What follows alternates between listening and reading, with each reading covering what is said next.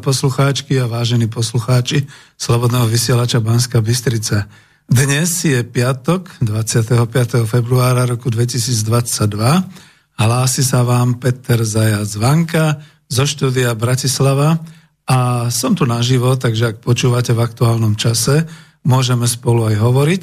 Ak zavoláte na mobilové číslo 0951 485 385 a nevoláte hneď, aspoň jeden telefón by som rád prijal, No alebo napíšte na mailovú adresu studio zavináč slobodnyvysielac.sk No takže budem pokračovať. E, táto relácia nadvezuje na klub národohospodárov Slovenska, tak ako ste videli tie pekné avíza s tou knižnicou, mapou Slovenska a takouto pohovkou, takým tým príjemným posedením.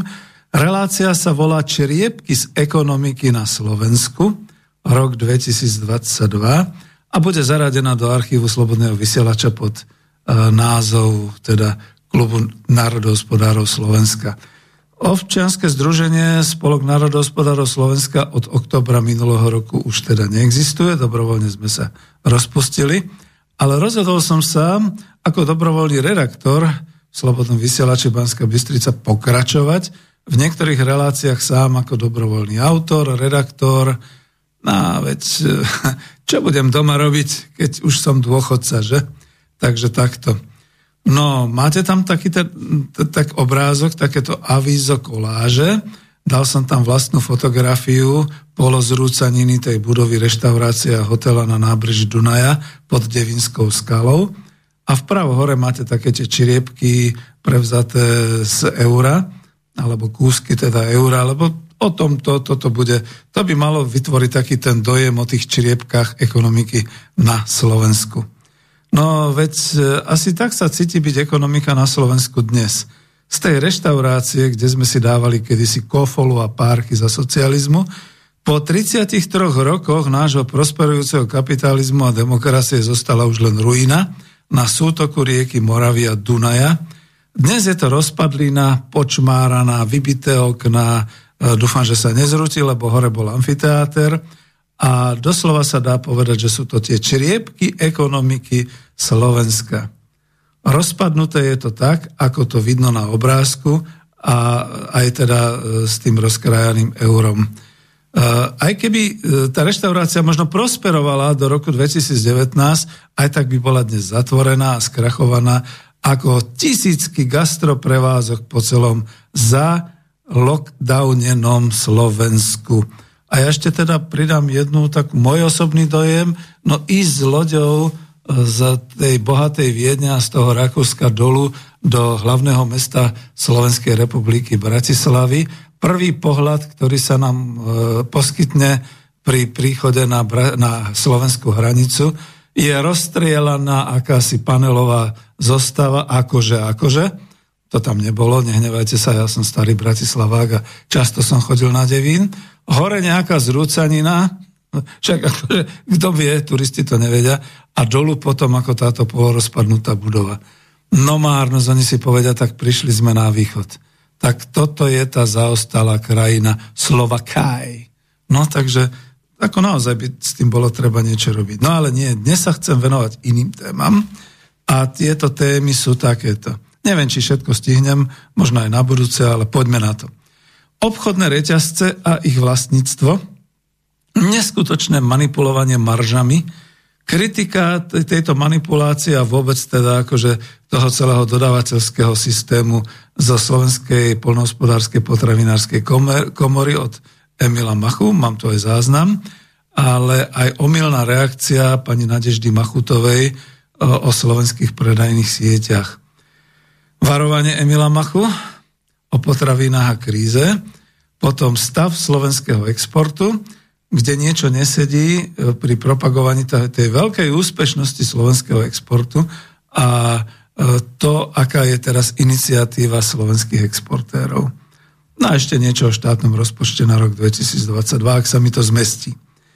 No, aj prípadne o porovnávaní nedostatku tovaru, ja možno by som sa mal skôr zmieniť o tom, ale skúsim, uvidíme, aké to bude na odľahčenie a iné čriepky, napríklad prečo vláda nechce dôchodcom pridať na dôchodku, ale 2 miliardy venuje e, zahraničným výrobcom vojenskej techniky. E, budú si naši pešiaci voziť prdele na najlepších automobiloch, ktoré nakúpime za 2 miliardy. Dobre, takže úvod, ale ešte niečo. Na pripomenutie verejnosti, aspoň tej našej na Slobodnom vysielači Banska Bystrica, že dnes je 25. februára. Je to výročie významnej politickej udalosti v spoločenskom a politickom živote Československa vtedy ešte a nakoniec aj Slovenska, nám známe ako víťazný február 1948, antikomunisti to označujú ako puč. Áno, je to neuveriteľných 74 rokov. Keď sa završila etapa národno-demokratickej revolúcie, ktorá začala cez Slovenské národné povstanie a ktorá bola zadefinovaná v Košickom vládnom programe z 5. apríla 1945, keď zasadala už vláda v oslobodených Košiciach na oslobodenom území Československa kde sa spustila etapa tvorby národného hospodárstva na ľudovo-demokratických princípoch. Áno, vtedy žiadny komunistický princíp, ani socialistický, ľudovo-demokratický princíp. Zapamätajte si, že bol aj dvojročný plán obnovy národného hospodárstva po vojne. A čo potom pokračovalo vo februári 1948 do etapy budovania socialistického národného hospodárstva? čo vydržalo do 31.12.1989 a z čoho ťažíme až dodnes. No, ja neviem, či si to vôbec pripomenúť, ale skúsime to takto. Kolem 17. hodiny se dostavil na schromáždění Klement Gottwald, aby oznámil, že prezident republiky demisi přijal a pověřil Klementa Gottwalda úkolem doplnit a rekonstruovat vládu Národní fronty. Právě se vracím na radu od prezidenta republiky. Dnes ráno panu prezidentu republiky podal návrh na přijetí demise ministrů kteří odstoupí 20. února tohoto roku. A současně jsem panu prezidentu navrhl seznam osob, kterými má být vláda doplněna a rekonstruována. Mohu vám sdělit, že pan prezident všechny mé návrhy přesně tak, jak byly podány, přijal. Všimnite si ten jasot uh, námestia staromestského a ono, ľudia hovoria, že to začalo. Vtedy to práve, že skončilo. to bolo práve to, že to bolo dovršenie tej etapy národno-demokratickej, ktorá sa potom menila na tú socialistickú. A ja si nemôžem pomôcť, mrazí ma až na chrbte, keď toto počúvam, aké to bolo, aké to bolo načenie a všetky tieto veci, aj keď samozrejme politika v tom a tak ďalej.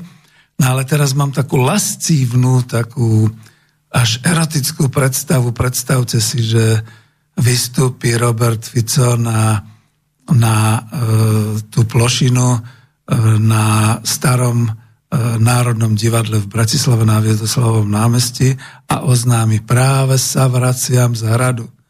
Prezidentka moje návrhy podpísala namiesto odstúpivších alebo vyhodených ministrov boli prijatí noví, doplnili sme vládu. Tak, tak, čo to tí antikomunisti hovoria o akom puči? Keď to bola normálna parlamentná kríza, politická kríza, taká ako býva. No, takže vidíte. No ale ešte jedno, lebo to nie sú spomienky na socializmus, e, možno sa vrátim v nejakej relácii k tomu. Okrem iného je dnes ešte jedno výročie a je tomu 21 rokov, čo sa 25. februára 1991 rozpustila vojenská organizácia socialistických štátov Varšavská zmluva, keďže už nebolo čo chrániť. Ako však vidíme, NATO, ktoré slúbilo tiež rozpustiť sa, zostalo, pokračovalo. Už ho tu máme na Slovensku, pod rúškom, že aha, Ukrajina, treba sa chrániť a maršuje si veselo na Ukrajinu. Čo teda potom povedať? No, ale neoddelím to ani pesničkou, ani nejakým zvukom, pretože chcem ešte ďalej. Toľko teda aktuality k dnešnému dňu a nikto by mi neodpustil, ak by som sa nevyjadril práve k prebiehajúcej situácii na Ukrajine a ja by som si neodpustil, keby som ju nedal do súvislosti s ekonomikou Slovenska. Eh, predo mnou to už urobili desiatky analytikov a expertov bank a inštitúcií a strašia velice, veľmi strašia, tak sa odmedzím iba na to základné konštatovanie. Poprvé, strašia infláciou. No tá tu bola už predtým, pred e, ukrajinským konfliktom nemala žiadny súvis s prebiehajúcimi vojenskými akciami na Ukrajine a neklamme si do vrecka. Tá inflácia jednoducho bola očakávaná. Ďalej, kríza produkcie a odbytu výrobkov. Tu bola dokonca ešte pred covidom, koncom roku 2019, no ale globálna pandémia covidu to veľmi pohodlne zakryla. Spomente si aj v tých reláciách Klubu národospodárov, keď sme hovorili o tom, že v jeseni sa začali zastavovať objednávky na priemyselné dodávky a vôbec objednávky na nové investície a podobne. To všetko sa zakrylo tým covidom. Finančná kríza. Kríza vyvolaná niečím, povedzme, prepchaním peňazí tlačených do bank a štátov v eurozóne Veď tiež bola spôsobená ešte pred vypuknutím vojenského konfliktu s tým, že ako bude zažehnaná inflácia, že sa rozbehne ekonomika a podobné veci. Ja neviem, ekonom na základnej škole alebo na strednej škole sa učí, že ako vzniká inflácia. Takže samozrejme, prepchalo sa to peniazmi, tlačila Európska centrálna banka na banky a že vo svete stúpa inflácia. No veď stúpajú ceny práve energii, potravín a tak ďalej, tak to je samozrejme. Rozhodne tú infláciu nespôsobujú e, odborári a e, nároky na zvýšenie miest, najmä na Slovensku. To prepačte. A my sme úplne kde si inde. Takisto zdraženie energií dnes plynu a nafty. To bolo ešte v jeseni, v zime 2021 počas covidu. Aj keď, no dnes aktuálne cena plynu je vraj za tisíc kubíkov tisíc dolárov. No, neviem to prepočítať, je to možno niečo menej v eurách, ale bude húrž, jak hovoria Češi, pretože cena nafty síce poklesla pod 100, e, e, pod 100 dolárov, ale my to tu na pumpách na Slovensku určite nepocítime, to ako viete. Potom poviem ešte niečo k tým obchodným záležitostiam. No tak čo tak môže spôsobiť tento konflikt, ktorý je tu na Ukrajine? Ako sa píše, aktuálny konflikt má podľa analytičky 365 bank Jany Glasovej vplyv aj na ropu a energie či potraviny. No vidíte, to sú analytici. Oni vám z toho, z tej povinnosti, že sú platení, napíšu čokoľvek. Ceny ropy na 100 dolárovej úrovni sme tu mali naposledy v roku 2014. Ropa je v súčasnosti tlačená nahor hlavne geopolitickým napätím medzi západnými krajinami a Ruskom, no ako keby neexistovala Saudská Arábia, Norsko a tak ďalej. Že? Rusko totiž patrí k medzi najväčších producentov ropy na svete, konštatuje Glasová. Čo sa cien energií týka, tak tie budú aj počas tohto roka podľa nej pravdepodobne rásť, a to hlavne kvôli silnému dopytu a tiež kvôli napätiu medzi Ruskom a Ukrajinou. Potraviny boli v januári na Slovensku medziročne drahšie až o 8,1%, ja mám informáciu 8,4%. No a to ešte vtedy len zgradovalo to, čo sa deje na Ukrajine, takže tie potraviny rástli ako si čo, akože ľudia už vedeli. V najbližších mesiacoch môžu ceny potravín podľa pani Glasovej vzrásť aj o 10%. Ovplyvňujú ich rastúce ceny agrokomodít a potravín vo svete, zvyšovanie cien ropy a teda aj nákladov na prepravu a taktiež zdražovanie energií na svetovom trhu. No a k tomu, ako naozaj takéto vyjadrenie vedie to v súlade s Green Deal, s politikou Európskej únie. Znižovať energie, znižovať ropu, plyn, znižovať e, výrobu elektrickej energie. Akurát sa pozabúda na to, že každý kamión vyprodukuje tak obrovskú uhlíkovú stopu, že keby ste ten kamión zavreli povedzme do také nejakej haly, jak e, bývajú Teská, a pustili tam povedzme 100 ľudí, tak tých 100 ľudí pri hodinovom e, túrovaní kamionu pokape. No, takže o tom to je, takže čo si budeme vyprávať, kto tu tú uhlíkovú stopu robí a kto šetrí a kto nešetrí týmto spôsobom. No ale teda ešte aktuálne. Od rána včera a aj dneska som mal telefonáty, volali mi známi, že je vojna. Lebo však vidíš to na teatri, na e RTVS, na všetkých staniciach, na Markize, na Jojke, aj na zahraničných. Nemáme si robiť zásoby z obchodov, nemáme doliať bandasky, e, naplniť ich benzínom, nemali by sme si zbaliť kufor, pripraviť také, že keby bolo treba utekať. Lebo veď vieš, no ja ich ukludňujem, kľud ľudia, toto sa nás netýka. Kým nie je problém s potravinami v Nemecku, v Rakúsku, v Taliansku, odkiaľ nám dodávajú, kým máme čím kúriť a svietiť, pretože máme nielen zásoby, ale ešte stále tečú tie plyny a, a ropa a podobne, kým sú pracoviská, kde pracujete otvorené, preboha nepanikárte. Veď ste nepanikárili ani vtedy, keď sme my hovorili ako národospodári, že sa nám likviduje národné hospodárstvo a že sme kolóniou. Boli ste kľudní, absolútne.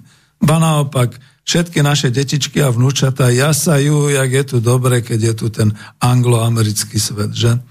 No, dnes sme všetci ale v jednej omáčke, ktorá sa volá Európska únia. Tak čo sa plašíte? My už nemáme národné hospodárstvo Slovenska, tak nám teda nič nehrozí, no neblbnite. No. Naozaj, prečo vlastne nevydajú takú nejakú ukludňujúcu správu mass media hlavného prúdu. Ukludnili by tým masovú hystériu, ktorá dnes už bola vyvolaná tými vojnovými spravodajstvami, ukazovaním lietadiel, tankov, čo tým už masírovali verejnosť pomaly 2-3 týždne vo všetkých oficiálnych médiách. No a ako naozaj, našťastie sa u nás nedeje niečo také, ako e, vidíme Zas naopak to nám neukazujú, to vidíme z nezávislých zdrojov, obrázky z ukrajinských miest, kde sa teda naozaj obchody rýchlosťou blesku vyprázdňujú z potravín, zo všetkého, kde sú teda naozaj na ceste a zápchy automobilov naložených e, rodinami a všeličím batožinov, jak utekajú e, z miest a ťažko, ja toto nebudem komentovať, samozrejme, prípadne kde nie už nafty a takýchto vecí. Veľmi dobre to napríklad zvýraznilo vyhlásenie, ktoré podal Robert Fico a jeho strana Smer sociálna demokracia. Ja im nefandím, ale toto bolo veľmi triezve a bezemočné vyhlásenie, že národným záujmom Slovenska je nebyť súčasťou tohto konfliktu a neprispievať k ďalšiemu zvyšovaniu napätia. Slovensko nemá žiadny dôvod cítiť sa ohrozené bezprostredným vojenským konfliktom. Konflikt na Ukrajine sa netýka ani Európskej únie, ani NATO. Ide o čisto americko-ruskú záležitosť. Takže komentujem aj ja. Priame dopady na Slovensko vidím v možnosti dočasného výpadku zásobovania plynom, jeho nahradenia tým americkým stlačeným za oveľa vyššie ceny a v oveľa, v oveľa menšom množstve, ako by sme potrebovali. Takisto môže byť problém e, pri dodávkach ropy do rafinérie MOL, ktorá už nie je slovna v tom dávno, ale je to americko-maďarský koncern. A je zaujímavé, že tam ešte stále plyne ropa, takže čo s tým? Problémom potravín môže byť viac ako nejaký nedostatok na pultoch alebo z nejakej logistiky a dodávok, to, že sa k nám a hlavne teda celkovo do Strednej Európy nahrnie množstvo ukrajinských imigrantov alebo utečencov a to nie je v počtoch 5 či 10 tisíc ľudí denne. Však aj to už bolo teraz. Ale v denných tokoch povedzme 50 tisíc, 100, 150 tisíc ľudí denne a títo ľudia budú potrebovať, minimálne keby boli takí, že budú len po cestách smerom na západ do Nemecka a podobne, budú potrebovať jesť, piť, robiť si hygienu, spať, cestovať, budú mať zdravotné problémy. No a všetky tieto požiadavky by mala splňať slovenská strana pri už dnes vyčerpanej zdravotníckej dopravnej situácii, pri neexistencii zásobovania naviac a hlavne pri neexistencii odbytových kapacít a ubytovania. Iba ak by sa vláda, a na to sa vsadte so mnou dobrú flašu whisky, keby sa vláda tresla po vrecku a namiesto, aby pridala dôchodcom, bude dávať peniaze utečencom. To naozaj je veľmi pravdepodobné. Po prípade zase niečo geniálne vymyslia Matovič so Sulíkom a zainteresujú do tohoto imigračného procesu celý ten umierajúci biznis gastro a hotelov, mm, lebo veď viete, no, tak akože pomôžu podnikateľom a pomôžu aj imigrantom. Ja to vopred takto hovorím, pretože nechcem, aby to šlo tým smerom a radšej vopred varujem, čo môžete očakávať. No, a teraz práve, keď sa už uvoľňujú pandemické opatrenia a turistický ruch sa začne nadýchávať a chce sa znova rozbehnúť, tak toto by bolo. No neviem, či by som súhlasil ako majiteľ hotela. Viete, tam nejde o nič iné, len o to, že ak sú to platení turisti, bez problémov, ubytujem, vystravujem, pomôžem. Ale ak sú to neplatení, tak čakať od štátu, veď niektorí čakajú od štátu ešte tie pandemické peniaze možno ešte od marca 2020. Že? Takže takto to je. No to sú tie naše čeriepky. No ale pán profesor Husár mi prizvukoval e, na príklade, že keď sa stal Imrich Karvaš prvým národohospodárom a guvernérom Slovenskej národnej banky e, v roku 1938, či 9 to bolo? 8 bola dohoda s prezidentom Tisom, že nebude politizovať, ale že bude iba odborne riešiť nastávajúce problémy, tak ako sa zhostil práve v 38. bleskovo toho problému oddelenia koruny slovenskej od koruny českej a zachovania teda e, obehu e, toku peňazí na Slovensku. A ja chcem zdôrazniť, že na celý konflikt a situáciu na Ukrajine mám svoj názor – ale tu a teraz politizovať nechcem a nebudem. Nakoniec, celý konflikt od roku 2014 zahubil aj môj ďalší, e, moju ďalšiu profesionálnu existenciu. Bol som exportérom na rusky hovoriace trhy, na, do Ruskej federácie, na Ukrajinu, so zákazníkmi, ktorí vtedy kupovali slovenské strojárske výrobky bolo to všetko vynikajúce a padlo to úplne dolu. Stal sa zo mňa nezamestnaný, potom predčasný dôchodca a dôchodca, takže ja mám na to nejaký svoj názor, ale ja vám ho nepoviem. Takže dobre, k dnešným témam. Čím začneme?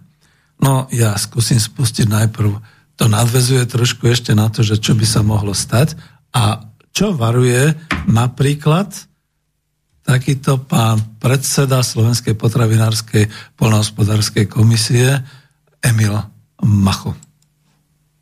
Nielen slovenskí potravinári a polnohospodári, ale vo všeobecnosti verejnosť máme pocit, že ešte sme si poriadne nezažili, čo je kríza, lebo ani COVID nedokázal v ľuďoch vzbudiť nejaký taký, taký ten strach z toho, že zrazu môže sa stať situácia, že tu potraviny nebudú. My sme presvedčení o tom, že, že len nejaký fatálny dôsledok nejakej klimatickej krízy alebo fatálny dôsledok nejakého vojenského konfliktu môže priniesť to, že keby sa tu zastavia hranice, je skutočne, my nemáme bravčové meso, my nemáme hydinové meso, my nemáme dostatok jablk, my máme, nemáme dostatok e, hrušiek a museli by sme byť e, odkazaní len na tú nejakú kapacitu mlynov, ktorý tu máme, zomeleme si nejakú pšenicu, ktorej teda máme dosť a, a dá sa povedať, že budeme len o tých nejakých takých základných potravinách, ktoré nás uživia, ale zabudnime na tú ponuku, až šialenú ponuku, ktorú mm-hmm. momentálne v nákupných centrách máme. No však o to ide, že na jednej strane teraz to, čo vidíme na obrazovkách masmediálnych televízií hlavného prúdu a e, vo weboch a v novinách a podobne, to je šialenstvo vojny. Oni propagujú vlastne vojnu, vojenský konflikt.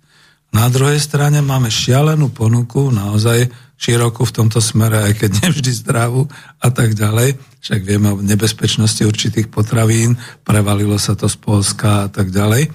No a teraz je tá sranda, že toto keď sa zrazí v takom tom chaotickom prepletenci, tak ja pevne verím, že akože naozaj so mnou hovorili ľudia, ktorí hovoria, Peter, ty si odborník, e, mám ísť e, s dodávkou a nakúpiť si, čo ja viem, na tri týždne dopredu.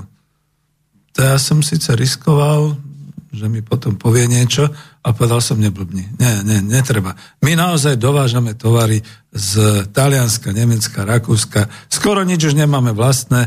Nejakých 40% potravín ešte dokážeme dodať do sieti, aj to mm, sú stále drahšie a tak ďalej.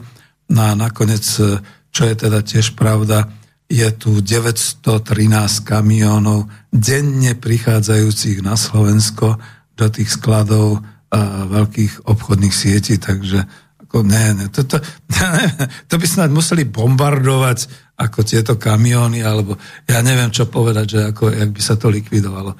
No dobre, ale ideme ďalej, lebo ďalšou témou uh, pri zdražovaní potravín, všetci to brali tak, ja som dal o tom článok, do Slovenskej iskry dokonca tuším a do, do ešte na web stránku národohospodárov, že Všetci sa tak nejak vyhovárajú, že áno, to zdražovanie je globálny proces, veď vidíte, zdražujú sa energie, zdražujú sa potraviny a tak ďalej. A analytici zase vymýšľajú, že je to kvôli tomu, že ja neviem, je vlhko tam a tam, je sucho tam a tam a neurodilo sa tam a tam. Ja, to bolo také nádherné, neviem, ktorý je analyt, analytik z ktorej banky, že to obilie rastie cena vôbec cena potravín rastie, lebo v Rusku bolo sucho.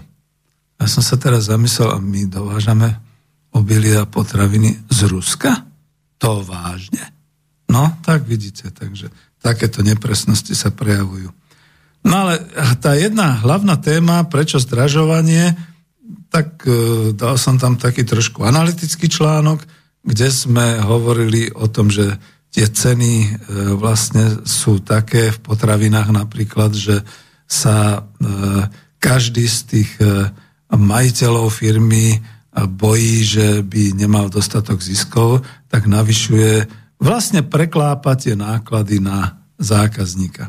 Čiže budeme hovoriť o cenotvorbe a k tej cenotvorbe platia marže. Marže predajných sietí. Toho sa dotknem. Chvala Bohu sa rozvinula diskusia, ktože to spôsobuje to zdražovanie, najmä potravín, a mnoho ľudí, vrátane mňa, poukázalo na to, že obchodníci priamo prenášajú zvýšené náklady na konzumenta, ani sa nenamáhajú to skryť, ale zase sa vyhovárajú, že to je všeobecný jav zdražovanie potravín a energií. V argumentoch však firmy odpovedajú, keď e, sú napadnuté, že by mali otvoriť, ukázať marže, marže a tak ďalej, že marže obchodných sietí sú predmetom obchodného tajomstva. No ale tak to bolo pôvodne aj u transferových prevodov financií e, z našich slovenských filiálok a montovní na matky zahraničných firiem, až kým teda sama Európska únia e, sa nezobudila a e, nezistila manipulácie, ktoré poškodzovali aj dane a zaviedla teda tú kontrolu tých transfer pricing, čiže prevodov, transferov medzi matkám, matkou a filiálkami, kde teda napríklad, ako keď niekto chcel vycucnúť peniaze zo slovenskej firmy, tak tam napísal, že urobil rebranding alebo že urobil nejaké nové školenie a vypýtal si za to milióny, dokonca to aj odfakturoval. Ono to zo Slovenska odišlo a už sa nikdy nevrátilo. Takže takto. U marží zahraničných predajných sietí koluje zatiaľ nevždy overená správa, že sa tu predávajú niekedy na Slovensku aj s maržou 70%. Osobne si však e, myslí autor, ktorý mi to poslal mailom, že je to zase nejaký priemer, pretože oni zrejme sortimentne rozčlenujú a, ča, rozčlenujú a časovo ohraničujú e, marže u niektorých položiek tak, že keď napríklad dajú zľavu na položku, vykalkulujú to na dané časové obdobie s maržou e, tak, aby bola zase niekde inde vyššia.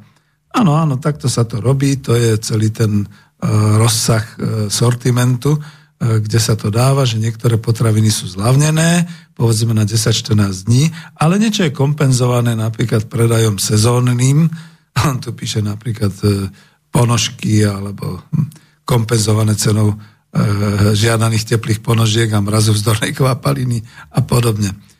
Ja samozrejme tvrdím, že každopádne je to veľmi nekorektné, a vzhľadom na domácich dodávateľov, tých maličkých drobučkých, ktorí majú firmu, e, tam dodávajú v bedničkách, možno na paletách nejakej tej obchodnej sieti, krváca tu dokonca aj malý slovenský dodávateľ, to mi tiež poslal zase jeden z e, autorov, ktorého hypermarket donúti znížiť cenu až skoro na výrobné náklady s odkazom, že nech je rád, že môže vôbec dodávať.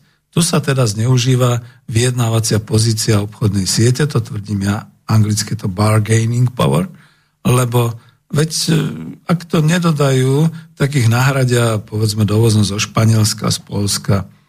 No a je to celá veľká oblasť, ktorej sa nikto nevenuje. No a teraz e, to zvyšovanie cien, ktoré je spôsobené prenosom nákladov firmy na spotrebiteľa. Ceny tovarov a služeb sa prudko zvyšujú, nielen energie a paliva, ale aj potraviny a spotrebný tovar, aj služby nakoniec. A špeciálne tu u nás v krajinách strednej a východnej Európy zostávajú stabilné iba nízke ceny mzdy. Na spotrebiteľa miestne firmy a korporácie prenášajú všetko to zvyšovanie svojich nákladov. Lebo hovoria, veď sú tu svetové ceny, je to dikta trhu, oni za to nemôžu. Naozaj za to nemôžu. Jedno súvisí totiž s druhým. Žiadny majiteľ si neprizná, že by mu mohla marža, teda to je, aby sme rozumeli, čo je to marža, to nie je zisk. Marža je vykalkulovaná suma, ktorú odhadom ekonom priráta ku skutočným výrobným nákladom na jednotku produktu. E, v podstate tým, že je tam tá marža, vzniká taká tá vata a tým pádom nemôže klesnúť e, e, povedzme tá, tá, tá suma e, toho, toho príjmu tak, že by netvorila zisk. Ako náhle sa totiž zvýšia náklady, tak samozrejme práve marža to môže pokryť z tej svojej vaty, ako sa hovorí, ale väčšinou sa vlastne aj zdvíha marža. To sme si práve povedali, ako to robia obchodné reťazce, že jeden tovar znižia dočasne na 10 dní a druhé zase zvýšia povedzme sezóne čiže tam manipulujú s maržou. Na často je to dokonca až 50% kalkulovanej sumy na jednotku výrobku. A ja som niekde písal, a už je dosť veľký čas, ale nevadí, že len raz v histórii Slovenska nebolo treba, aby marža pokrývala straty, a to bolo za socialistického výrobného spôsobu, keď štát pokrýval straty výrobcom a predajcov tzv. zápornou daňou. Dotoval stratu. Ha, no vidíte, no dneska by to asi naozaj nikto nechcel, najmenej minister financií a, a minister hospodárstva. Korporácia a súkromné firmy sa bránia tomu, aby si siahali na svoje marže, lebo tie ako si zo zvyku z roka na rok rastú a každý to akceptuje.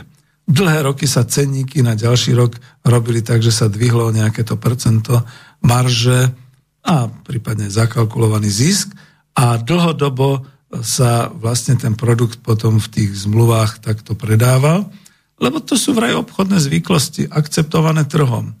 Dobre sa potom z toho vytvára zisk po odrátaní skutočných zdokladovateľných nákladov pre daňové e, úrady, lebo marža je iba kalkulačná.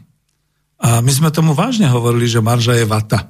Lebo do tej vaty zmestíte všeličo. No, povedzme, marža sú e, také tie náklady, kam sa zmestí aj šéfovo nové auto, aj školenie, ja neviem, na Sumatre, aj čokoľvek ďalšie. Takže to je práve ten problém. No a tie, to, aha, to bol v tom článku mojom, masky padli. No a Dlhé roky sa pri prosperite globálneho trhu a miestnych sektorov marža neúmerne zvyšovala, nikoho to netrápilo, bolo to predsa zakalkulované. Až teraz, keď vystrelili ceny potravy energii, tak je to zlé. No a už len jedna poznámka, vidíte, stále ako keby som tomu Ficovi nadržal, ale nie, nie, nie.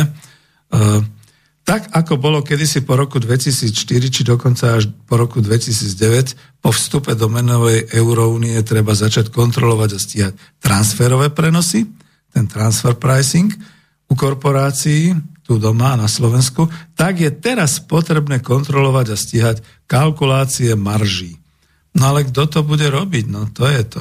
A najhoršie je, toto je skutočne najhoršie, že sa o tom rozvinula diskusia a my presne vieme, kam mierime v tej diskusii na tie zahraničné veľké korporácie, ktoré tu majú obchodné reťazce. Lenže to tak býva, či už je to len náhoda, alebo či sa to tak stalo, že e, predsedkynia Zväzu obchodu Slovenskej republiky, pani Nadežda Machutová, jej asi praskli nervy, človek nevie, lebo reagovala neadekvátne. Ja to poviem tak, že ako keď trafe na hus zagága, urazenie namiesto cudzích zahraničných reťazcov, ale zároveň chcem pustiť záznam, kde to hovorila. V tom zázname povedala aj smutnú pravdu o slovenskom zásobovaní a o tom, že aké reťazce vlastne čisto slovenské máme na Slovensku. Aj keď ona tam do toho doplietla aj povedzme zahraničné siete. Skúsme si to chvíľku vypočuť, majme tu trpezlivosť. Aká vládne teraz na trhu aj v dodávateľsko-odberateľských vzťahoch. Aktuálnu situáciu e, samozrejme e, ovplyvňujú malo obchode aj tie výrazné opatrenia, ktoré prijali okolité štáty, ktoré nás podliezajú v cenách potravín, v cenách pohodných látok, v cenách energií, a to nehovoriac ešte aj o priamej podpore domácnostiam, ktoré e, niektoré z týchto štátov poskytujú. Začala nám nevydaná nákupná turistika a máme tu prvé dopady. Chceme vás informovať o tom, že naši slovenskí maloobchodníci tieto dopady v súčasnosti cítia na úrovni 5 až 30% Týka sa to väčšinou ale takého širšieho pásma Eh, severného Slovenska, ktoré susedí s Polskom. Čo sa týka dopadov na juhu Slovenska, tie sú nepomerne menšie. Tam sa až, až takáto turistika neprejavuje. E, tam to teraz nevieme ani kvantifikovať, ale myslím, že v súčasnosti je to zanedbateľné. E, nehovorí sa vôbec o tom, napríklad, ako sme doteraz podporili polské hospodárstvo našimi covidovými opatreniami, ktoré sme mali versus tými, ktoré boli v Polsku, v Maďarsku, prípadne v Čechách. Čo sa týka dovoleniek, reštaurácií, nakupovania, bolo by zaujímavé sa možno pozrieť aj dozadu, koľko, za čo všetko nám Poliaci ďakovali, keď sme ich podporovali aj v rámci Vianočných e, sviatkov a dovoleniek, keď naše Tatry boli prázdne a ich naopak preplnené. My veríme, naozaj veríme, že vláda nájde spôsob, Eh, ako pomôcť každému, komu bude treba pomôcť. Zvyšovanie nákladov je medzirezortná téma. A zmysluplným riešením by mal byť eh, súbor opatrení, ktoré by do seba zapadali. Eh, táto debata by vôbec nemala byť devolvovaná len na DPH na potraviny. Ale ak mám povedať názor za členov Zväzu obchodu, tak sme jednoznačne za zníženie DPH na potraviny, ideálne na 5% ale ruka v ruke s gastrom a bolo by dobré znížiť DPH aj na pohonné látky. Čo by teda pomohlo potom celej agropotravinárskej vertikále a ten negatívny dopad krízy na spotrebiteľa by bol určite miernejší. Nezabúdajme na to, že aj do toho Polska si naši ľudia chodia naplňať svoje potreby kumulatívne. Natankovať, nakúpiť, na ESA, na dovolenku. Takže, eh, ale toto nie je mantra. Toto, čo som teraz povedala, nie je mantra. Môže... Takže to ste počuli, eh, preruším to, to ste počuli, čo hovorí pani predsedkynia eh, Zväzu obchodu, pani Machutová. A teraz si predstavte ešte tú situáciu, že do toho teraz vpadne tá imigračná vlna. Tí budú robiť to isté. Bolo by veľmi pozitívne, keby mali peniaze a nakupovali a spotrebúvali, tak ako počujeme, ak to robia naši, ten cezhraničný nákupný, tá nákupná horúčka. No len teraz je otázka, či náhodou vláda to neotočí, pretože tak veľmi bojuje proti Rusku a nedá týmto ľuďom všetko zadarmo a nepo, ne, nazve ich, že utečenci a imigranti a podobné veci. Zase utreme hubu my, dôchodcovia, my, chudobní ľudia na Slovensku. No a teraz to bude pokračovať ďalej a chcem to dať, pretože tu sa dozviete, e, trošku, trošku naozaj sa, ako hovorí pani Machutová, postavila do streľby proti zahraničným reťazcom, ale zároveň nám niečo aj povie o slovenskom e, alebo slovenských reťazcoch. Takže počúvajme pozorne. To byť akékoľvek iné opatrenie, ktoré bude zmysluplné, hlavne v oblasti cien energií, alebo PHM, alebo akékoľvek iné, možno dlhodobé, systematické opatrenie, možno tá cesta bude dlhšia, možno sa vymyslí niečo, čo bude udržateľnejšie. Akékoľvek opatrenie je však lepšie, ako neurobiť nič. Čo nás však najviac mrzí, čo nás uráža a čo si chceme vyprosiť, je, aby namiesto proaktívnej politiky štátu kedy sme zatiaľ len pozorovateľmi tejto nepriaznivej situácie a namiesto urychleného konania a hľadania systémových riešení bol obchod a priori obviňovaný zo zneužívania situácie a zvyšovania marží. Členovia nášho zväzu odmietajú takúto nálepku. Nikdy sme nemali problém s transparentnosťou. Neodvracajme pozornosť týmto smerom, strácame čas. Stotožňovať obchodnú maržu so ziskom je hrubá demagógia. To je nekorektné. Ale to nik nerobí. Hospodárske výsledky každého obchodného reťazca sú verejne dostupné. Pozreli sme sa na naše zisky.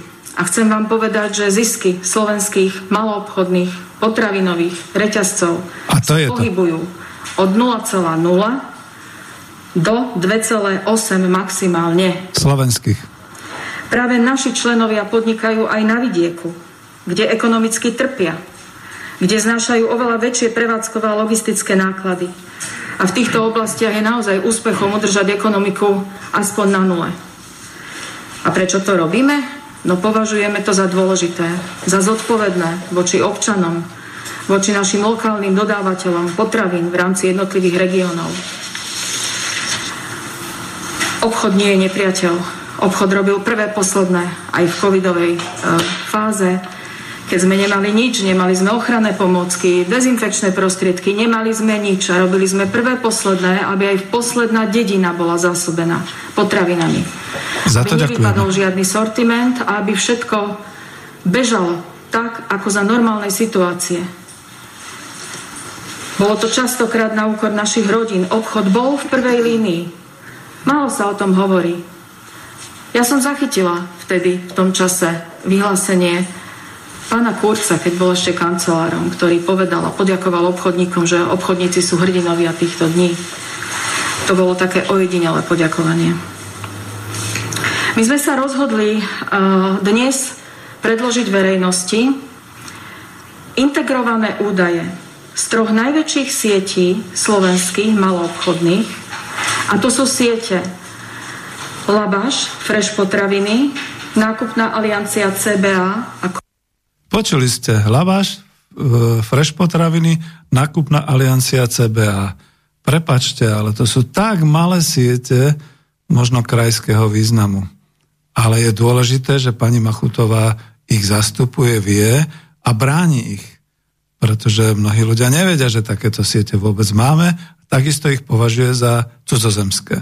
Jednota Slovensko, kde sme dali dokopy integrované údaje o zvyšovaní cien, aby ste mali prehľad a celá verejnosť za posledné 4 mesiace od našich dodávateľských odvetví. Inak povedané, ako nám zasahujú do cenotvorby konkrétne zvýšené vstupy od našich dodávateľov. Mliekarenský priemysel 3 až 17% Mesový priemysel 5 až 8% Hydinársky priemysel 4 až 8 Pečivárenský priemysel 5 až 15% Pekársky a cukrársky priemysel 5 až 30% No a zvýšenie cien energií. Hovorí sa, že my nie sme tak energeticky nároční. Áno, nie sme tak ako priemysel. Ale aj my chladíme, mrazíme 24-7 a elektrina u nás tiež stúpa. Nároky na elektrinu sú vo výške 250%, plyn 285%. Toto je to, čo sme chceli dať verejnosti e, na známosť, aby bola informovaná, ako nám rastú vstupy. Jeden zo vstupov, samozrejme. My potrebujeme predávať a udržať konkurencieschopnosť, potrebujeme udržať schopnosť nášho obyvateľstva. Ak nepredáme my, nepredajú ani naši dodávateľia. A v susedných krajinách si veru nikto nebude kupovať slovenské výrobky. Spotrebiteľské správanie vie veľmi citeľne ovplyvniť naplňanie štátneho rozpočtu a môžeme len čakať, čo nás bude stať viac, ak štát neprispôsobí svoju politiku nepriaznivému vývoju situácie. A úplne na záver by som vám chcela povedať, že obchod a naši členovia sú pripravení akceptovať akékoľvek rozhodnutie vlády na riešenie tohto problému. Akékoľvek. Ale rýchlo Čas vypršal. Ostatné krajiny sa pripravovali dlho. Rozhodne nebudeme akcelerátorom zvyšovania cien spotrebiteľských a naopak. Budeme hľadať riešenia, aby sa rast cien udržal naozaj v priateľných medziach pre našich zákazníkov, pre našich spotrebiteľov. Pre tých tu sme. Toto je náš cieľ, aby naši zákazníci boli spokojní. A prosím vás pekne, hádam si, nikto nemyslí, že v tak ťažkej situácii by niekto ešte zneužil toto, v čom sa nachádzame, na nejaké zvyšovanie marží. To si hádam, nikto nemôže myslieť, kto len trochu lucidne uvažuje.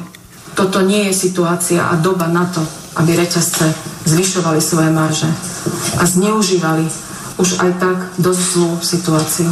Ďakujem veľmi pekne.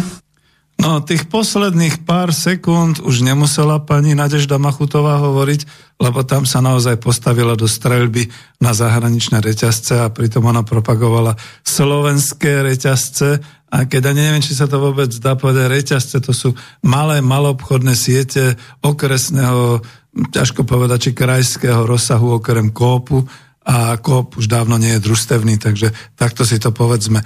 Ale je dobre, ja som rád a ospravedlňujem sa osobne ako Peter Zajac Vanka pani Machutovej, že trochu som ju kritizoval, ale zároveň nech mi povie, ktorá rozhlasová stanica, ktoré mass medium dalo takto komplexne jej vyjadrenie do verejnosti. Boli sme to iba my a ja som rád, že takto sme to mohli urobiť. No ale vidíte, že je to rozhasené po všetkých možných odboroch, po všetkých možných rezortoch, všade, pretože zase pre zmenu výrobcovia, hydinári teraz plačú, a myslím, že aj čas, čiastočne oprávnené, že ako je to teraz, že hydina sa likviduje už úplne na Slovensku. Ja tomu poviem nebyť teda tých českých uh, hydinární, ktoré vlastní Agrofert, Babišov, tak už by vlastne možno ani hydina tu na Slovensku naša výroba nebola. A možno by sme sa potom museli vrácať niekedy v budúcnosti k tomu faktoringovému nákupu hydiny z dvorov a e, šklbaniu a, potom porážaniu niekde v súkromných obecných porážkárniach a podobne, ako to bolo kedysi niekde hneď po vojne. Pardon. No a pomaly ideme k záveru, takže poviem, naozaj je to všade takto rozhasené, e, je to katastrofa, v hospodárstve Slovenska a za to hovorím, že my už teraz zbierame len tie rozbité čriepky ekonomiky na Slovensku. Nie slovenskej ekonomiky. Ale čo je zaujímavé, donedávna sa tvrdilo, že nás zachraňuje export, pomáha nám v hrubom domácom produkte a tak ďalej. Dokonca mám tu taký záznam, skúsim mu ešte uvieť aspoň čiastočne, moderátor uh, televízneho rána uh, e, RTVS uviedol, predsedu Rady slovenských exportérov, to bol pán Lukáš Parízek, ktorý hovoril o tom, že Rada slovenských exportérov vyzvala na spoločenskú diskusiu o štruktúre nášho hospodárstva a o zahranično-obchodnej politike a konkurencie schopnosti slovenského exportu do zahraničia. Je ako to? Veď on sám tvrdí, že e, zahraničný obchod sa podiela sumou na úrovni 90 porovnaní s HDP a hrubý domáci produkt e, by mal byť, e, bol minulý rok nejakých 98 miliard a tohto roku by mal byť dokonca 108 miliard podľa predpovedí a prispieva do hrubého domáceho produktu asi polovicou, čo sa týka aj ako e, re, reálneho. Veci ho teda vypočujeme, ešte to snad stihneme, ale moja otázka, alebo moje také trošku podpichnutie. Doteraz nám tvrdili, že máme vynikajúci export slovenských automobilov, slovenských automobilov, vyše milióna kusov ročne a dokonca je milión 200 tisíc. Tohto roku to bolo teda v 21. len milión z týchto automobiliek a že teda sme fantastickí, lebo HDP a podobne. Ja tvrdím, a nikto mi to nevyvrátil doteraz, že z týchto automobilov, okrem teda, že firmy platia mzdy a firmy platia nejaké dane a tak ďalej, ale pretože to nie je náš automobil, nie je to náš predaj slovenský, je to všetko korporátny, zahraničný, tak z týchto automobilov nemáme ani cent. Ani cent. A keď si otvoríte kapitolu štátneho rozpočtu, tak to tam zistíte. Dobre, takže čo hovorí o exporte? Na relácii RTVS Lukáš Parizek. Skúsme, neviem, či sa mi to podarí už celé. Rada slovenských exportérov vyzvala na spoločenskú diskusiu o štruktúre nášho hospodárstva, zahraničnej obchodnej politiky a konkurencie schopnosti slovenských exportérov. No a bližšie o téme o tom, čo to znamená, budeme hovoriť s predsedom rady Lukášom Parizekom. Dobré ráno, vítajte. Dobré ráno, ďakujem za pozvanie. Na prvý pohľad tie vety znejú strašne všeobecne. Vysvetlíme prosím, aký dopad má export na, na väčšie firmy a potom aj na tie menšie. V prvom rade treba povedať, že Slovensko je 5 miliónový trh Všetky krajiny okolo Slovenskej republiky sú väčšie ako my. Máme historické predpoklady, priemyselnú výrobu, veľmi dobrú geografickú polohu, čiže pre nás je ten export v podstate absolútne gro rozvoja ekonomiky. Export vygeneruje ročne, keď to porovnáme k HDP, sumu na úrovni 90% a prispieva do HDP približne polovicou. Čo sa týka tých veľkých hráčov, tak treba povedať, že oni samozrejme od exportu už závisia, pretože je to gro ich podnikateľských aktivít. Čo sa týka tých malých, tak ak chcú rásť, tak do toho zahraničia musia ísť. Čiže pre nich je to otázka rozvoja a ďalšej škálovateľnosti svojho predaja. Napríklad taká spoločnosť Dedoles je dnes už exportér. Spomenul som na začiatku iniciatívu, aby sme diskutovali o tom, čo hovoríme, aby bola nejaká spoločenská debata. Nemôžeme vymenovať všetky firmy, samozrejme, ale aspoň orientačne, koľko spoločností a z akých oblastí túto iniciatívu podporilo? Tak ide o Memorandum pro export. Toto je tá iniciatíva, ktorú sme zverejnili online a distribuovali medzi spoločnosti. Dnes máme približne 150 podpisov. Nezbierali sme ich len od samotných firiem. Keby som mal menovať konkrétne spoločnosti, tak môžem povedať spoločnosť Chemosvit Fibrochem, ktorá mimochodom nedávno vyhrala inovatívny čin roka, spoločnosť Tatra Lift, Respekt Slovakia, prípadne aj Matador Group alebo Henneken Group. Posledné dve menované sú uh, v desiatke top exportérov Slovenskej republiky mm. so slovenskou majetkovou štruktúrou. Ale okrem teda uh, samotných firiem sa pripájali aj významné podnikateľské združenia a asociácie. Spomedzi tých by som spomenul Asociáciu zamestnávateľských zväzov a združení, Združenie bezpečnostného obraného priemyslu, Slovenská potravinárska polnohospodárska komora, e, asi tri bilaterálne obchodné komory, Slovenská batériová aliancia, čiže dnes už hovoríme o sile viac ako 10 tisíc firiem s tržbami cez 11 miliard eur. No a to je práve ten problém, že ťažko z týchto firiem odlíšiť a, jak sa hovorí, oddeliť zrno od pliev, ktoré sú zahraničné, ktoré sú domáce. No Chemosvit Fibrochem je jasne švajčiarská firma, neblbnite. Matador Group je e, slovenská, pokiaľ to nie je priamo tá e, gumárenská časť, čo už je dávno Continental, iba Matador Group, ktorý je strojárenský, je v našich rukách. Tatra Lift, nehovoriac, Heineken Group, úplne mimo Slovenska. E, asociácia, združenie a tak ďalej, všetky tieto veci. Dobre, ešte Združenie obranného priemyslu. Čo tam robí Slovenská batériová aliancia Miláčik, to ministra hospodárstva Sulíka. To sú tí, čo chcú vyrábať batérie do elektroauda, znečisťovať nám naše ovzdušie a našu pôdu a našu vodu. Tak to naozaj bude super export. To si teraz gustneme. Ale skúsim ho ďalej, pretože ja ho nechcem zase až tak kritizovať, len reagujem na tú situáciu, čím sa teda vlastne my chválime keď sa to tak zobere. Počúvajme. Tu je obrovské množstvo. Máte aj nejakú spätnú väzbu od politikov, od ministerstiev, že či sú naklonení týmto debatám? Áno, medializovaná bola aj reakcia ministerstva podhospodárstva ako prvého. Minulý týždeň sme o danej téme hovorili s ministrom Sulíkom, tento týždeň máme prijatie u ministra obrany Jaroslava Nadia, takže postupne tie ministerstva reagujú a my sa budeme snažiť ich vtiahnuť do tej debaty a priniesť pozitívne riešenia. My sme v Európskej únii. Povedzme, do akej miery sme závislí na krajinách Európskej únie s exportom. Má to pozitíva, ale samozrejme aj nejaké negatíva. My dlhodobo máme tú, e, tú závislosť, alebo respektíve ten export smerovaný do Európskej únie predstavuje cez 80% celkového nášho exportu, v poslednej dobe myslím aj viac ako 85%. Je to určitá teritoriálna monotónnosť. A tu sa zastavím. Teraz to konečne niekto povedal. Teritoriálna monotónnosť. Čiže antikomunisti celé to obdobie socializmu kritizujú, že iba sme boli naviazaní na sovietský zväz a na komunistické, čiže socialistické krajiny. Priatelia, počúvajte ešte raz, vráte si to naspäť. Čo tento e, predseda e, aliancie hovorí o našom exporte? Teritoriálna monotónnosť. To znamená, že to je iba o tom, že môžeme iba do Európy, a to sa ešte stále ráta ako export, ale prepačte, to znamená, že vy môžete exportovať aj tak, že to dodáte do skladu Lidlu a už ste vyexportovali, vyexportovali že? A tak ďalej.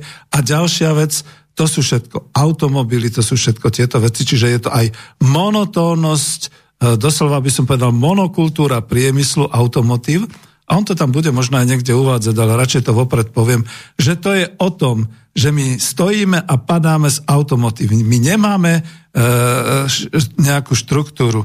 Viete čo, moja diplomovka na Vysokej škole ekonomickej obchodná fakulta bola o diverzifikácii štruktúry priemyslu.